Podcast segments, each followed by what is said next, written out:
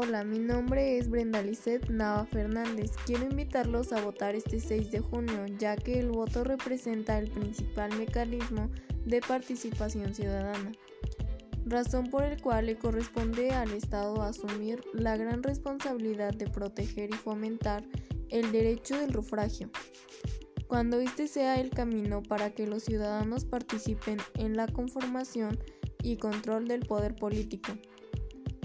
Para votar, no olvides tomar las medidas de seguridad para prevenir el contagio del COVID-19. No olvides votar porque tu voto es muy importante. Antes de votar, recuerda informarte sobre los partidos y sus propuestas y vota por la persona con cuyas propuestas te sientas más identificado.